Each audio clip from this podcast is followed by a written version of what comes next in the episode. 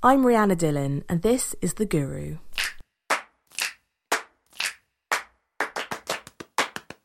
Creating action to capture your audience is vital to film, TV, and games. Whether it's a challenge which brings a gamer back to play level after level, or a film action sequence that shoots adrenaline into the heart of a story.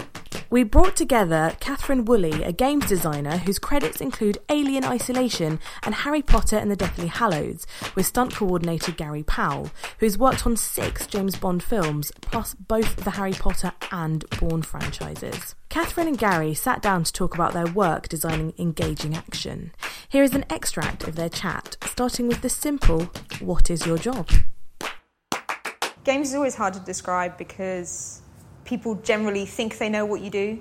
So usually I just say to my nan or parents or uncles or stuff like that that um, I make the games that you see. I never really go into much detail because it kind of gets overcomplicated and they get a bit lost. I know I've been asked in the past, like, oh, do you put them on like tapes? yeah, I kind of just say, oh, you know, I make games, you know, oh, did you see that game that came out? If it was in the news or something like that, I make things like that. Kind of just And keep you think it. your job's just playing games 24 7, yeah? Yeah, so much. Oh, do you play games? Oh, have you played this game? And that's not what I do. I have to think about things, be creative. Of course, playing games is actually a big part as a designer, but um, you don't generally tell people that as well because they'll think you just doss about every day.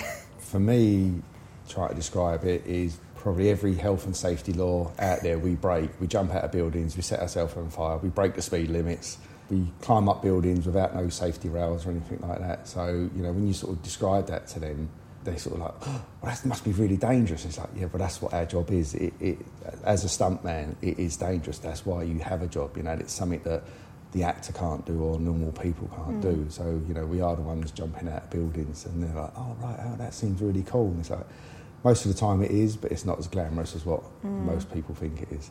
do you then find that family members are worried about your job? With No, for me, not because my dad was a stuntman, my uncle's a stuntman, my brother's a stuntman, Runs in the family. my girlfriend's a stuntwoman, um, my daughters are definitely not going to be stunt people because I would be worried sick. Um, but no, it was pretty much for us. It was a normal sort of job. So, mum used to get a little bit worried every now and then. She she sort of she wouldn't ask me what I was doing on a day, but she asked me how it was at the end of the day. She's like, "I'm glad you didn't tell me you was doing that." Um, but I've been sort of brought up with it, so to me, it's a pretty normal job. I've, I actually find my job, say, easy.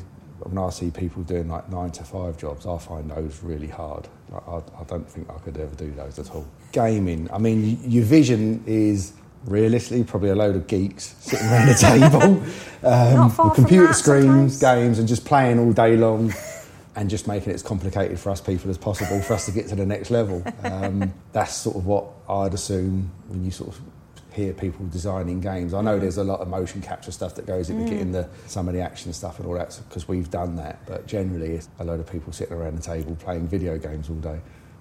You Sorry. could you could say you could say it's similar to that. I mean, you know, the kind of stereotypical geeks that you think make games, you do get a lot of that. Mm. I mean, it's a very male-dominated industry to work in, and we have lots of people that sit around and play the game we're making on all day, and there'll be mm. testers who will be making sure they can find every single bug possible, so that when it comes out to the audiences out there, that they don't have the issues that we create them. Mm. Although as a designer, it's kind of more paper based at the start. We'll kind of think things out, maybe go off a few ideas from like a creative director or something like that, and then carry that through each stage. So prototyping and testing it and lots of play testing, but in a way to figure out if what you're making is fun and if people will enjoy it. That's interesting. I mean, I know there's a lot more in it, but just I think as a general public sort of view, I think it's like people sitting around. Oh yeah, table, and it's, it is generally what most people think. But like um, the studio I used to work at, we had a motion capture studio, um, which was like a giant kind of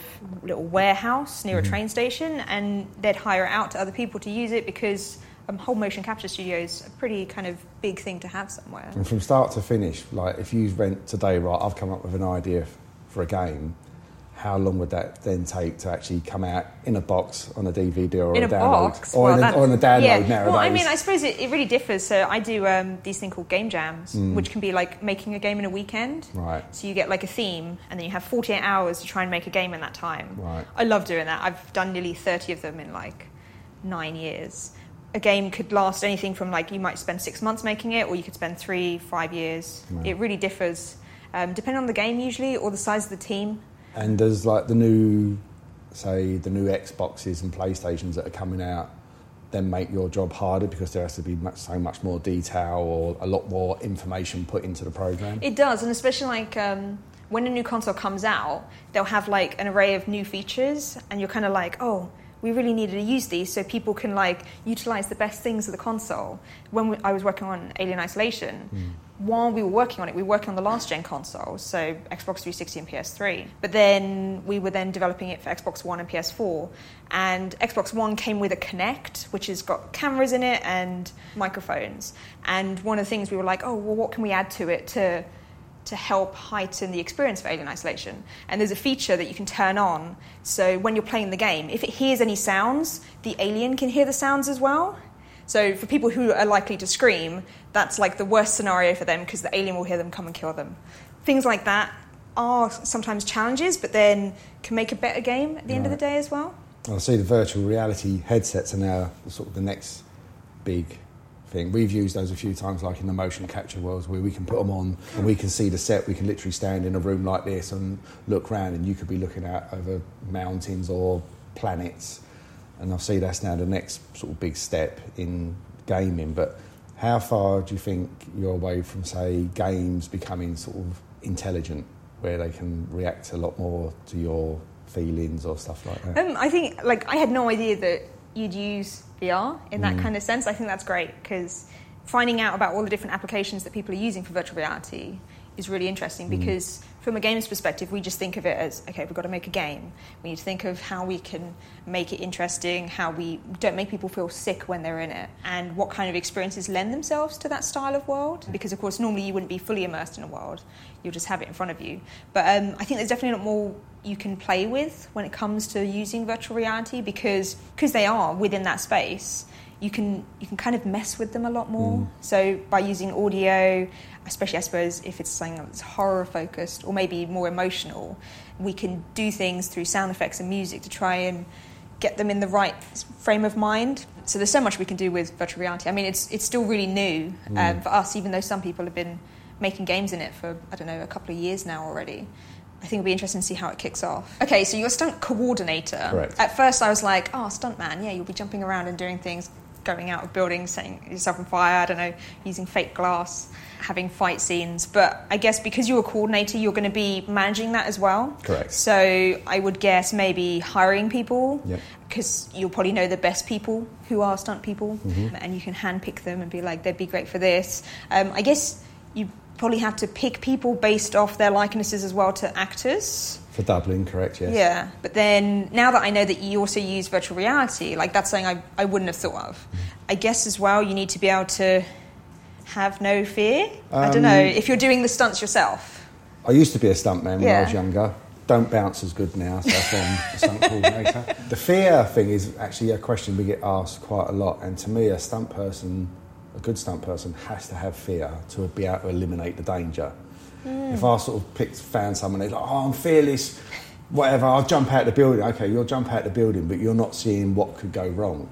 You know, okay, I'm going to jump through this window. Okay, well, do we need to make the window a breakaway? Do we, what are you landing on? You, you have to have a fear to eliminate the danger. And then it's also quite a buzz that if, if you are sort of, say, frightened of something and you beat it, it's a, it's a good buzz. Mm. You know, so even when I used to do stunts, you know, I'd sort of say yes to something and then be sitting there on the day going, why the fuck did I say yes to this? um, but then when you do it and the buzz afterwards, it, it was a really, it was a real good sort of rush. So, you know, it's, it's a good feeling. But as a coordinator, pretty much like you with the design of games, we have a lot to do with the design of the action of the film. For instance, Casino Royale, myself and Martin Campbell, the director, come up with all the free running stuff at the start of that, which was jumping off the cranes onto the building. That was designed from us from the ground up, literally in the script. It was like, you know, Bonsi's the bad guy, and there's a foot chase, you know, and we sort of come up with the rest of it. So I guess then a lot of your work will be going over scripts. Going over scripts, you know, looking for locations because sometimes in a script there'd be a chase scene, Mm. but they're like, "Don't worry about it. It's just a placeholder." But that's there is a chase scene there. What it is, we're not sure about yet. You know, it could be a foot chase, could be a car chase, could be a bike chase. Depends on what sort of flavour of the month at the time. You know, and then you find locations. And then the locations will sort of tell you what you could do there as well. You know, you'll come to a building like this and that. oh, you know, this would be great. We'll run across the roofs, we can jump from building to building to building. The set or the location will sort of tell you what's what can be done there. So I guess you might get ideas in your head when you're reading it and be like, oh, it'd be amazing if we could do this. Get there and be like, oh, okay, well, we can't do this, but we can do this. Exactly. And so it's kind of maybe on your toes, And coming all- up with yeah, things. It's, it's, it's the planning of it, you know, what, what is involved. You know, we recently done a car chase in Rome. You know, and Rome's Rome, it's thousands of years old. You know, and we got all these permissions to do these car chases there. And on some of the roads, we was doing 130 mile an hour. And one of the roads we was going down was towards the Vatican. And, you know, the film commissioner there, Roberto, super nice guy, dripping with sweat every single night we was filming. He was like, whatever you do, don't hit that building because you'll never be seen again. You know, so it's, it's putting things in place to ensure that you know we can do this safely. We we do test somewhere else. Show them, look, you know, this is what the cars are going to be doing. There was one particular steps that we wanted to go down that are hundreds of years old, and I you know I really wanted to go down them, so we had to put fake steps over the top of them oh, to protect them. to protect them, but still make it look like the original steps, you know. And then obviously once we finished our job is when it's everything's taken away. There's nothing there to say that we've been there, unlike Top Gear, who left black marks all over central London. Um, so yeah, there's a lot of sort of thought process that go into the befores, the shooting, and the afters to make you know to make sure that really, most importantly, everyone walks away safely. Secondly, that the action looks great, and then afterwards, that you know, if we ever wanted to go back there, we there like, let us come back with open arms rather than you know, there's no way you're ever coming back here. okay, so my first stunt job, I was ten years old. Took a day off school. as Oui.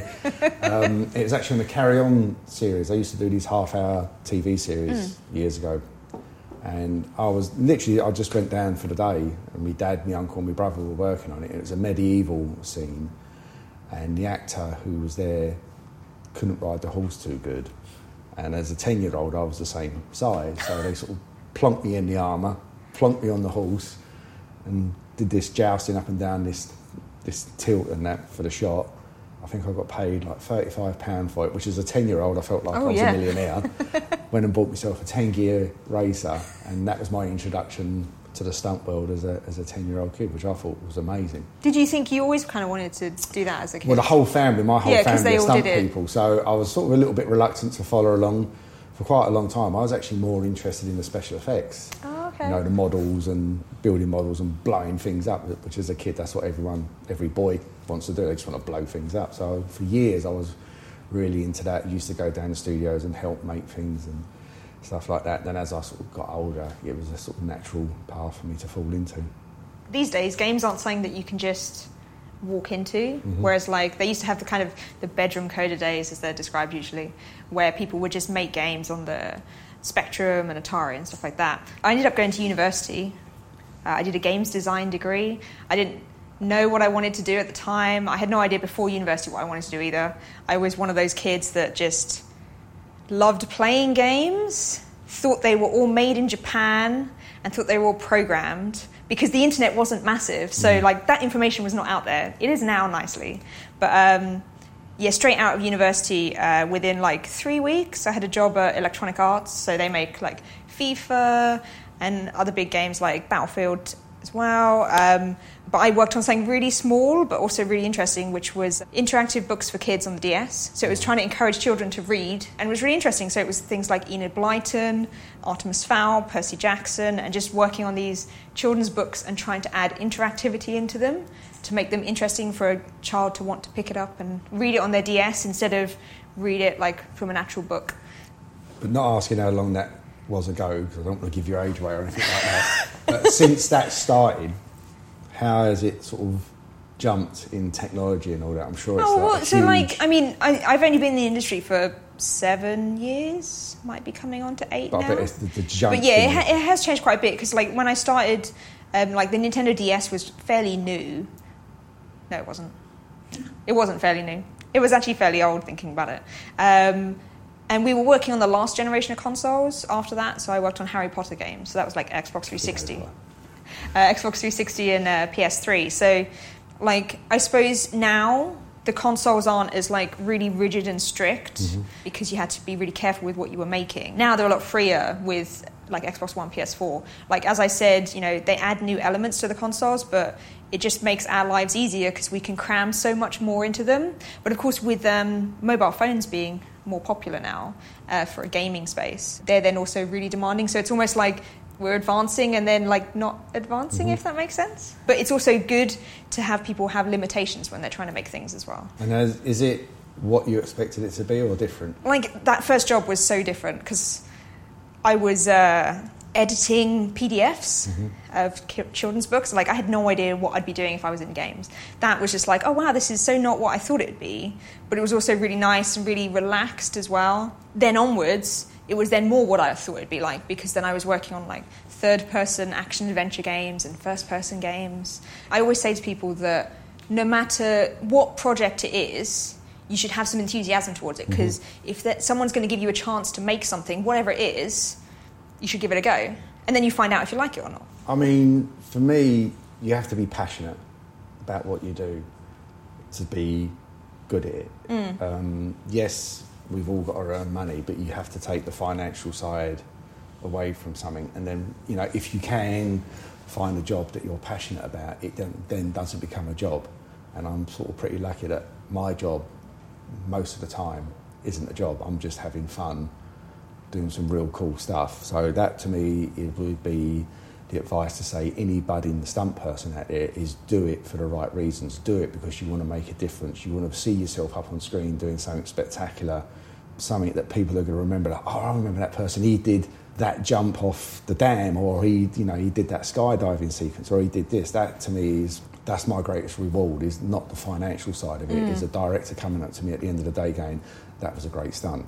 That means more to me than anything else. So that was, to me, it's the passion is the number one key to doing a good job. See, I'd say it's kind of similar in games as well. I always say to people, like, be enthusiastic, care about everything. Don't just think about money. Hmm. Because it is a thing that, like, a lot of people think about. They'll be like, oh, I should get into games because there's so much money in it. Hmm. But, you know, there's also so many other people in it. And if you don't have that enthusiasm towards it, and if you're in the mind track that you'll do a degree, leave university, and get a job, that's not generally how it how it actually is. But I think it also you see it in the end result because if someone doesn't care about something, oh yeah, the little, the little crossing the T's and dotting the I's really do stand out at the end. You know, and it, it, you know, it's, it's say like you know we're in this room. If someone didn't paint the walls and windows properly, you'd notice it because it'd be like it'd be smudged. You know, so someone takes care of their job, and I think it's the biggest impact is if, if you're passionate and you care about something, the end product will always be good. If, if you're there just for the money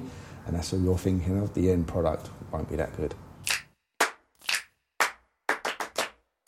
Sort of best and worst interview were probably the same the same job. I was actually when I first started coordinating, uh, my first proper big, you, you know, as you go from a performer to coordinate, you do like little TV shows, you do music videos, stuff like that. And then I, I was lucky enough to get my first proper big budget film was Alexander with Oliver mm. Stone. So I've now got to go and do an interview with Oliver Stone, and I'm ah, thinking, wow. of all the directors in the world, I get my first interview with, it's Oliver Stone, like, you know. So I go into into the interview, and he's like, he's a super nice guy, and he's talking to me, and I had this complete mind blank of the films he'd Oh. done. So you know, and he's going through how he wants to film. You know, you know, he wants it all like you know in camera as much as live action as possible, no CG. I mean, yeah, no problem, that's fine, that's fine. He's like, because you've seen all my films before, haven't you? And I was like, no. and he's like, well, can't you name any of my films? I was like, no. and I'm sitting there thinking, there's no way I've got this job. I've just done it straight away. So he's like, okay, right. But I walked out and I'm thinking, well, that's it. But he actually really liked me because I was sort of honest with him, you know, and obviously I said the right things about the action that we was going to do. Mm. And you know, when he did ask me about his films, I was just honest enough to say, you know, no, I, I, I, I and as I walked out, I was like, oh yeah, JFK, this, that. But when I was sitting there, I had a complete mind blank. So you know, I suppose a word of advice going into an interview is sort of do your homework with who you're actually, which I did, but I just I actually had a mind blank, so try and avoid the mind blank thing. But that was sort of probably the best and worst one at the same time because it put me on the path to where I am now. Yeah, like, I mean, I guess because films can have, I don't know, films can have, I guess, quicker turnarounds than games. Mhm. The amount of time you spend on them. So, like, although being in games for like seven years, I've only had three different jobs. Mhm. And I don't know, like, everyone has that in interviews, like that whole mind blank thing. Because it's always the thing of when you leave an interview, you're just like, oh, why didn't I mention that? Or why didn't I give this as an example? You know, I've had like one bad interview, but I kind of, I knew in the interview that I was way too nervous Mhm. and that I wasn't coming across great. Um, but then I've had other interviews where, I don't know, I've been kind of unsure and been like, oh, do they like me? Oh, do they think I'm a good fit? And I don't know, for, for games, I'd say you need that enthusiasm. You need to you definitely do your mm. homework because for you know, you've got some game designer who's been in the industry for like 15 years that you're talking to. So I always do that. Like I'll always be like, okay, I'll, I'll look them up on the internet. Of course, for games, it's kind of a little bit harder mm. sometimes because credits for games are usually put on the internet as a like a user content thing, and so you really have to look them up and try and find things out. But yeah, generally doing your homework is a good thing and trying to be as good as possible. Always maybe have examples of your work to show. I don't know if you can. You can do the same. You do the same. I guess you have like a portfolio of work, and you can You be do like, that. You got your credit list. They look at that when you come into each film is different. You Mm. know, you could actually do three or four films that are all say the same genre, like a spy film shooting that thing, but they'd be completely different in each sort of genre. So, you know, directors or producers will look through your credits and go, "Well, look, Mm. he's done this sort of stuff. We like what he does." Or it, it could be a complete mismatch. You know, it could be sort of some sort of western. It's like, well, I don't really do westerns or whatever it is. You know what I mean? So they sort of have a look, to do their homework as much as you do yours. Yeah, which is always good when an interviewer's actually done homework too, as Mm. opposed to just the interviewee. But um, I guess the weirdest thing that I had in an interview, like it was my first interview, so for my first job, I'd like I'd prepared so much. I was living in Wales at the time, so I'd kind of come over to. It was in Surrey. Um, I had like a little portfolio ready that I'd made, which was just videos of things I made at university. And like it got to the near the end of the interview, and I was like, "Oh, do you want to look at my show reel?" And he was like, "No, it's okay." And I was like, shit, did that go really badly then? but no, I got the job, so I was like, okay, that's fine. I didn't just spend hours making that show reel. Yeah, I think like one of the, for me, advice to someone just be yourself. Don't pretend to be something you're Mm. Yeah. not. Just be yourself. Be honest. I think that pays off. yeah, because ultimately, if you're not yourself in the interview, they'll find out what you're really like anyway, so there's no hiding. No, exactly. So just sort of just be yourself. And if Yeah. you forgot, just like I forgot. Sorry.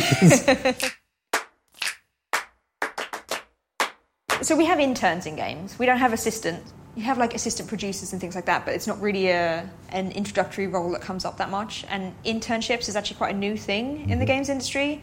So not that many companies actually do it, which I think is a shame because like a lot of people will be leaving university, for example. They'll look at all the jobs out there and there will be like lead designer, lead environment artist, senior producer, and things like that.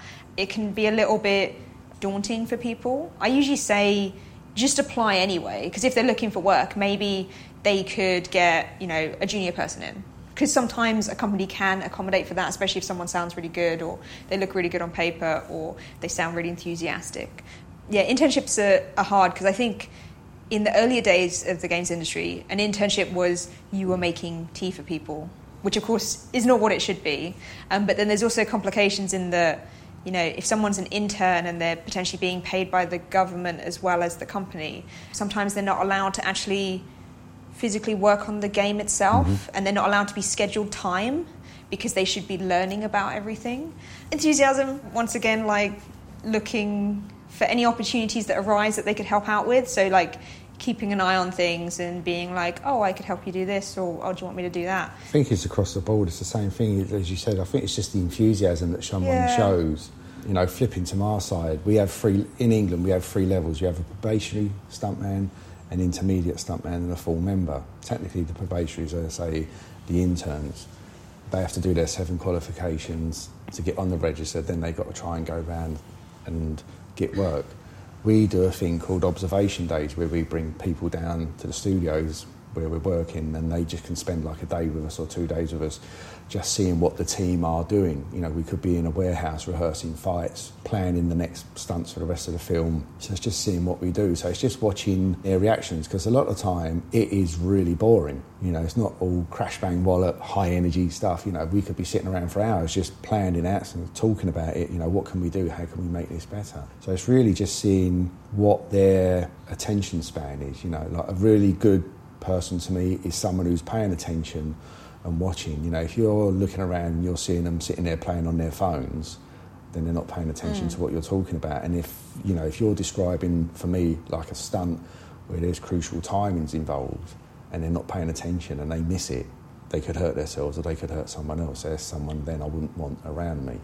So really, I think to be a good intern, as we would call it, is really just enthusiasm and pay attention. And if you know, if the coordinator's on the set always keep your eye on them. So if they do turn around, because the director might change his mind about something and want something, I'll have to turn around and call someone. If, if you can turn around and that person's there ready, it just makes everything happen a lot quicker. Mm. Not being mean to kids, like mm. attention spans are getting worse. So I suppose making sure as an intern that you aren't in games we're constantly at computers. Um, so making sure maybe you don't have a YouTube video up while you're working. Mm. Sure, you might be listening to it, but like if you actually have it visible on the window, that doesn't always give a good representation to what you're doing to like senior members of staff if they're walking you're through the office. Yeah. Sure, they, they might work better if they're listening to something and doing something, but maybe like minimize the window mm. and just try and have attention towards everything, like even the smallest things, like people will pick up on. So, I mean, my my sort of big thing is, you know, especially say from my side of it, is when we're doing stuff, you know, we're playing with people's lives. Mm. You know, hmm. designing a stunt, we're asking people to do dangerous stuff. Not everything's life-threatening. Say, you know, you know, serious dangerous stunts. You know, falling off the back of the chair, no big deal. Running down a road, jumping over something, fine. But jumping out of the building, setting yourself on fire, car crashes, things like that could result in an injury if something goes wrong. And you want people to pay attention when you're talking about this stuff, so you minimise the sort of risk of an injury. There's sort of two sides to say the film world. There is the glamorous side that everyone sees, and there is the side that the people don't see. And for me, the hardest part of my job is actually being away from my family for sort of months on end. I can literally go away for four, four five, six months and not see my family because we're halfway around the world or something like that. So to me, that is really the hardest part. If you sort of take that away from it, you know, we do do long hours you know, we can average 14, 15 hour days quite easily, you know, up at silly o'clock in the morning, not getting home till sort of 9, 9.30 at night, sort of six, seven days a week sometimes. So that, again, is hard. It is quite a stressful job because, you know, there's a lot of money involved. Again, there's people's lives involved. So there's a lot of thought process. You know, your brain never really switches off even when you go home at night, you're driving home thinking about the next day or thinking about the next week or how you can make this stunt better, how you can do it safer. So, you know, there's a lot of stress that can go into your job, but I would say my number one downside of this industry is you can spend months away from your family. So I think games are similar, they're not as harsh. I mean, firstly, your life's not in danger mm. unless you overwork yourself, of course, in games, uh, which you can then make yourself ill. And you won't generally be completely away from your family, mm. but um, we like to use the term crunch, which mm. is a mm. bad thing in games. So, yeah, spending maybe 12, 13 hours a day in the office. Uh, we won't have such early starts, mm. but um, some companies will do crunch, and it will just be that it's late in the project, stuff needs doing, and if you don't dedicate the time to it, one, people might not then think you're dedicated. Mm. You might be questioned to why you're not putting all the effort in. And then you know, sometimes if you really care about a project though, you want to put that in. So you want to put those tiny little details in. Sure, someone might not notice it, but you'll be happy with what you've done. And so, yeah, in games, you're kind of similar in that you're always thinking about work. Work's like constantly on your mind. You'll be going home, but you'll be thinking about what you could fix the next day to make it better. Um, because ultimately, like as a designer, like I'll own pieces of games and I'll want people to like it. Mm. And like you're very kind of opinionated and perfectionist on your own work, so you just want to get everything to the right level that you want. And sometimes the schedule won't permit for you to be able to do that within normal working hours. So I think that comes back to again like the passion Yeah. and the care about the job. You know, you do. You know, and it's the same. You know, you're we work technically. You know, we work five day weeks. Mm.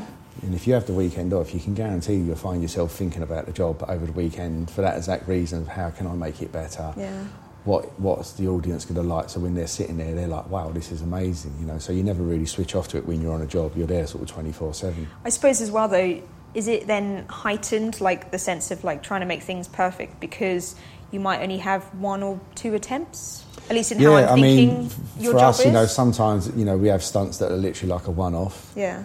for various reasons. You know, it could be a set that's getting blown up and it would cost absolutely millions to rebuild it, or something you know is quite risky and you'd only want to sort of try it once. But again, there's a lot of planning that goes into mm. that, and it is just that sort of it's that perfectionist in people that care about it and that are passionate about it that they always want to try and do the best they can, where it looks great and everyone goes home. You know, that's the, that to me is the mm. is the best stump where something looks good but everyone goes home. Then you, you it's a win-win.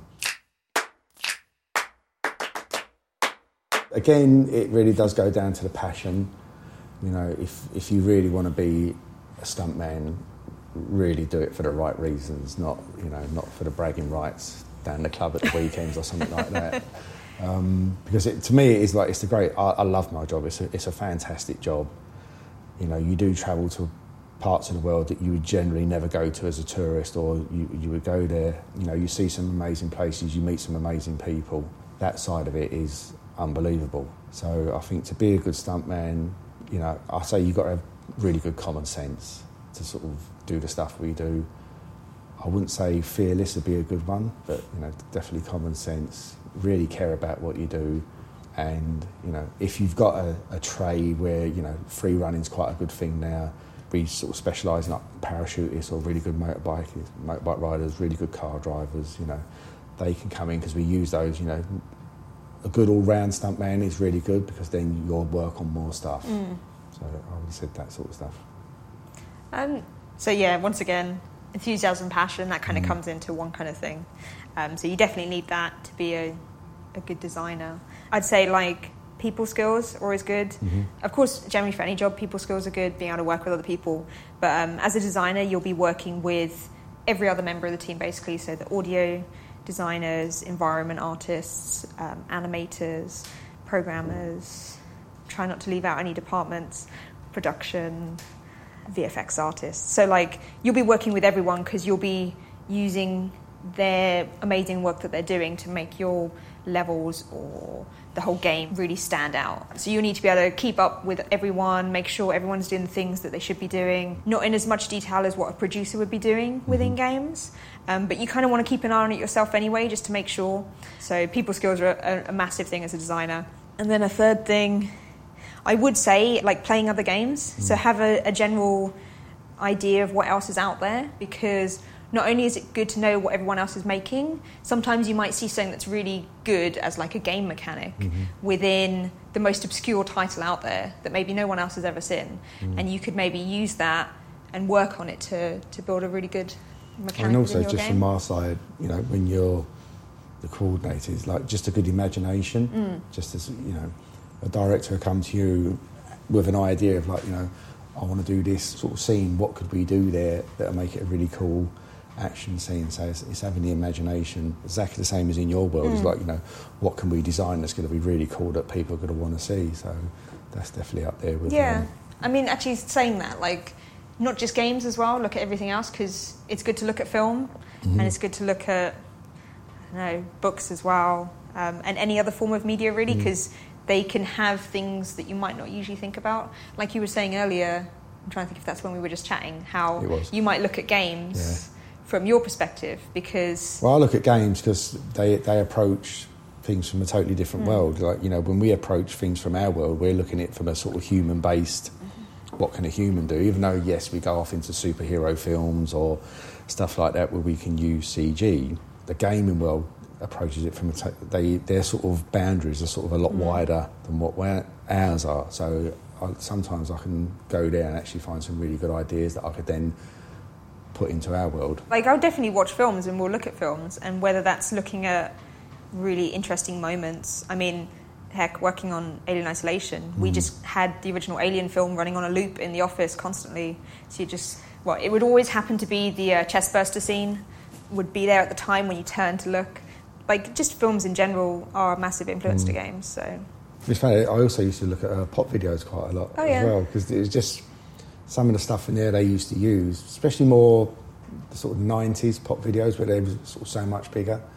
There used to be some good good stuff in there, like locations they use. Oh, yeah. So some of the camera techniques as well they use were, were sort of quite advanced.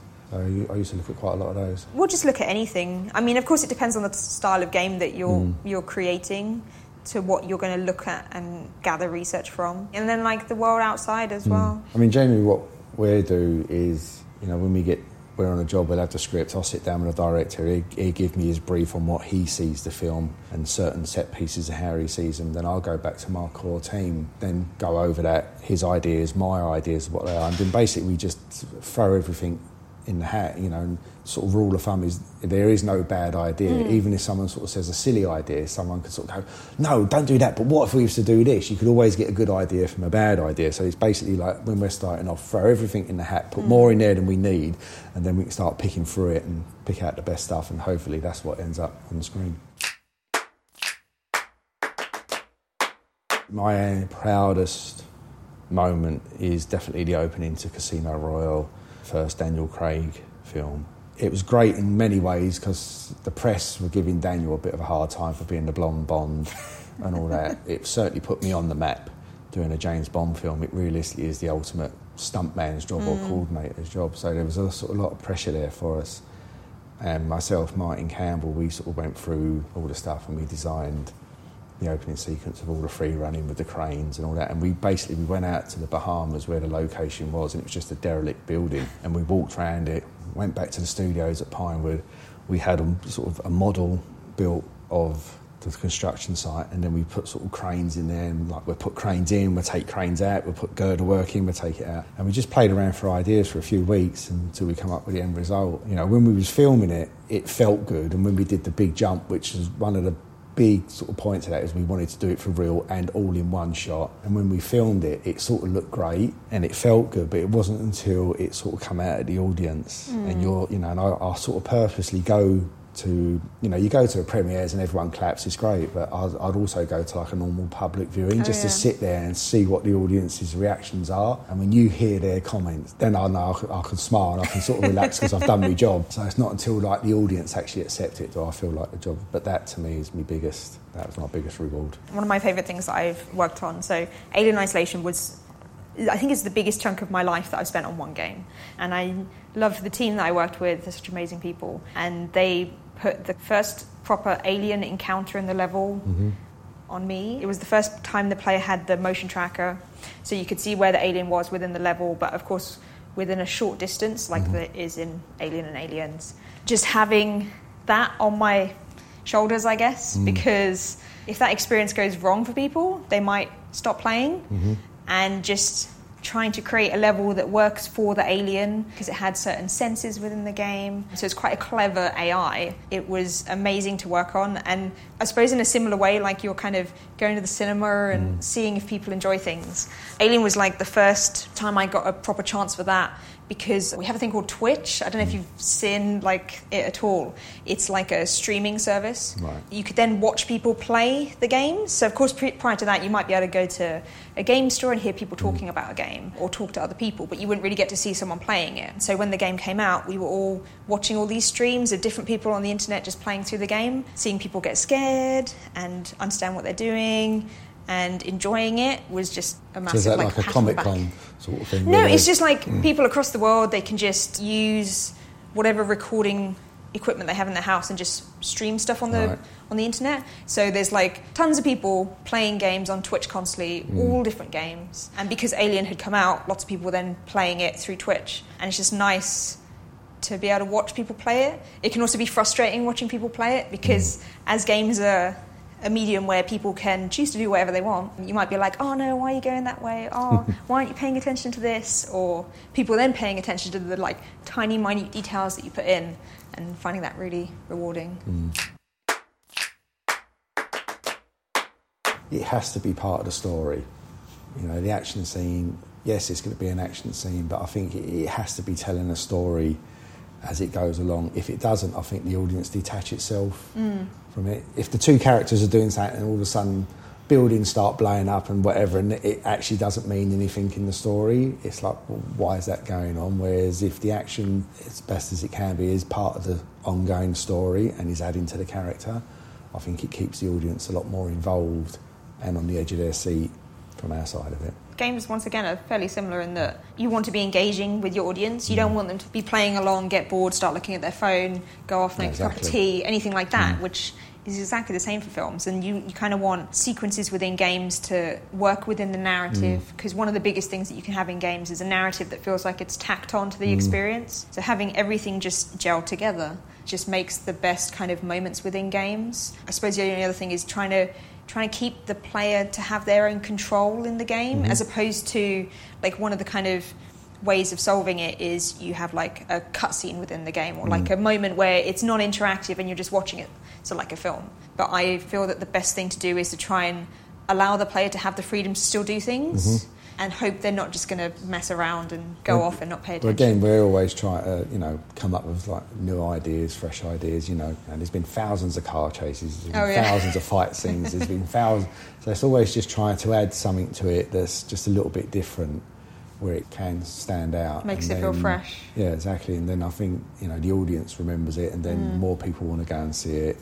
So you know, again, keeping it fresh, good imagination, but also for me is telling a story. Mm. From my side, I've obviously come up through my family, and my brother's been a big influence on me. But inside the film world, a director called Martin Campbell, who did GoldenEye, Casino Royale, quite a few other films, he's probably been the biggest influence to me over the years. I've worked with him quite a few times, and I love the guy's energy. He's a little bit older than me, I won't say how old he is, 'cause I'll get in trouble. Um, but the energy he carries and the passion he carries is fantastic, and that's one the one thing that's really has rolled over onto me is that passion and energy, and it's, it's he's definitely someone who I look up to. the games industry is fairly small, so you work with a lot of people again because you might go to a different studio and you'll be like, "Oh, hey, I used to work with you years ago." And there's one person that I've worked with for like almost all of my career. I don't work with him anymore though, and he was he wasn't really my boss at the start, um, but his name's Gary Napper. So he's he's a designer. He's currently a I might get it wrong and say he might be a design director. Um, he's at a company called Supermassive Games now. So because I was really new and I was like, oh, my contract's really short. I need to try and figure out what game I could try and work on next. So like I started talking to him and asking him for advice. And then he kind of introduced me to the right people on the team so I could then talk to them and then they were interested in having me on them. I've just kind of had him as like a good back and forth over the years. I worked with him on Alien Isolation as well. I was like, "Hey, come come here. You really want to work on this game?" Because he was at EA at the time still. I felt like we had a back and forth of drawing each other to different companies, and he's just been a really good inspiration because he's always been like a level higher than me in roles, and he's got a lot of experience as well. And I don't know, he was just always good for like giving me advice and giving me feedback. So I think it's nice to have mentors like that. Dream job, realistically, is probably something I'll never get, but I'd love to direct a Bond film. I think that would be, for me, that would be amazing. I love the Bond films ever since I was a kid.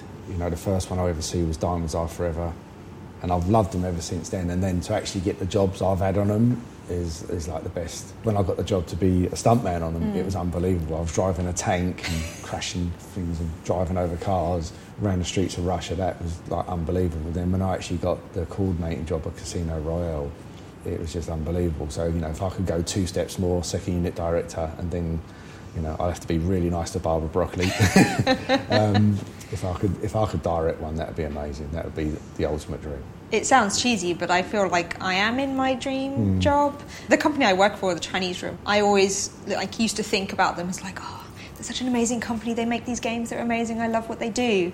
And now I work for them, and I'm like, wow, that's that's something I wouldn't have thought. But then I could also say that I never thought I'd work on a game like Alien Isolation because it's a first-person game, which is in a way, a really nice way to deliver a game experience because then the person playing it is in the character's eyes. Mm-hmm. It was a game with the Alien IP, which is an amazing IP out there and needed a really good game. And then it was a horror game as well. And like I grew up with horror Mm. and that style of game. It was The Spy Who Loved Me, Rick Sylvester doing the ski jump off the cliff at, in the opening sequence. And I think it was just a perfectly, it was filmed fantastically. The stunt was fantastic. The whole, the music was fantastic. Everything about it was just brilliant. You know, the Union Jack coming out. It was just an amazing stunt that I've always looked at, to me, as the, s- probably the single best film stunt ever. It will never be beaten. so when I become a stuntman and a coordinator, it was something I always that's that's the goalpost. That's that's the level I've got to beat. You know, I don't think I've ever beat it. I've had my stuff compared to it, which if if that's happened, that's great. I've, I'm on my way there, or I've, you know, that's, that's as good as I could have expected. But that was something I always looked up to to sort of go. That's the sort of wow factor that I want to create for the audience.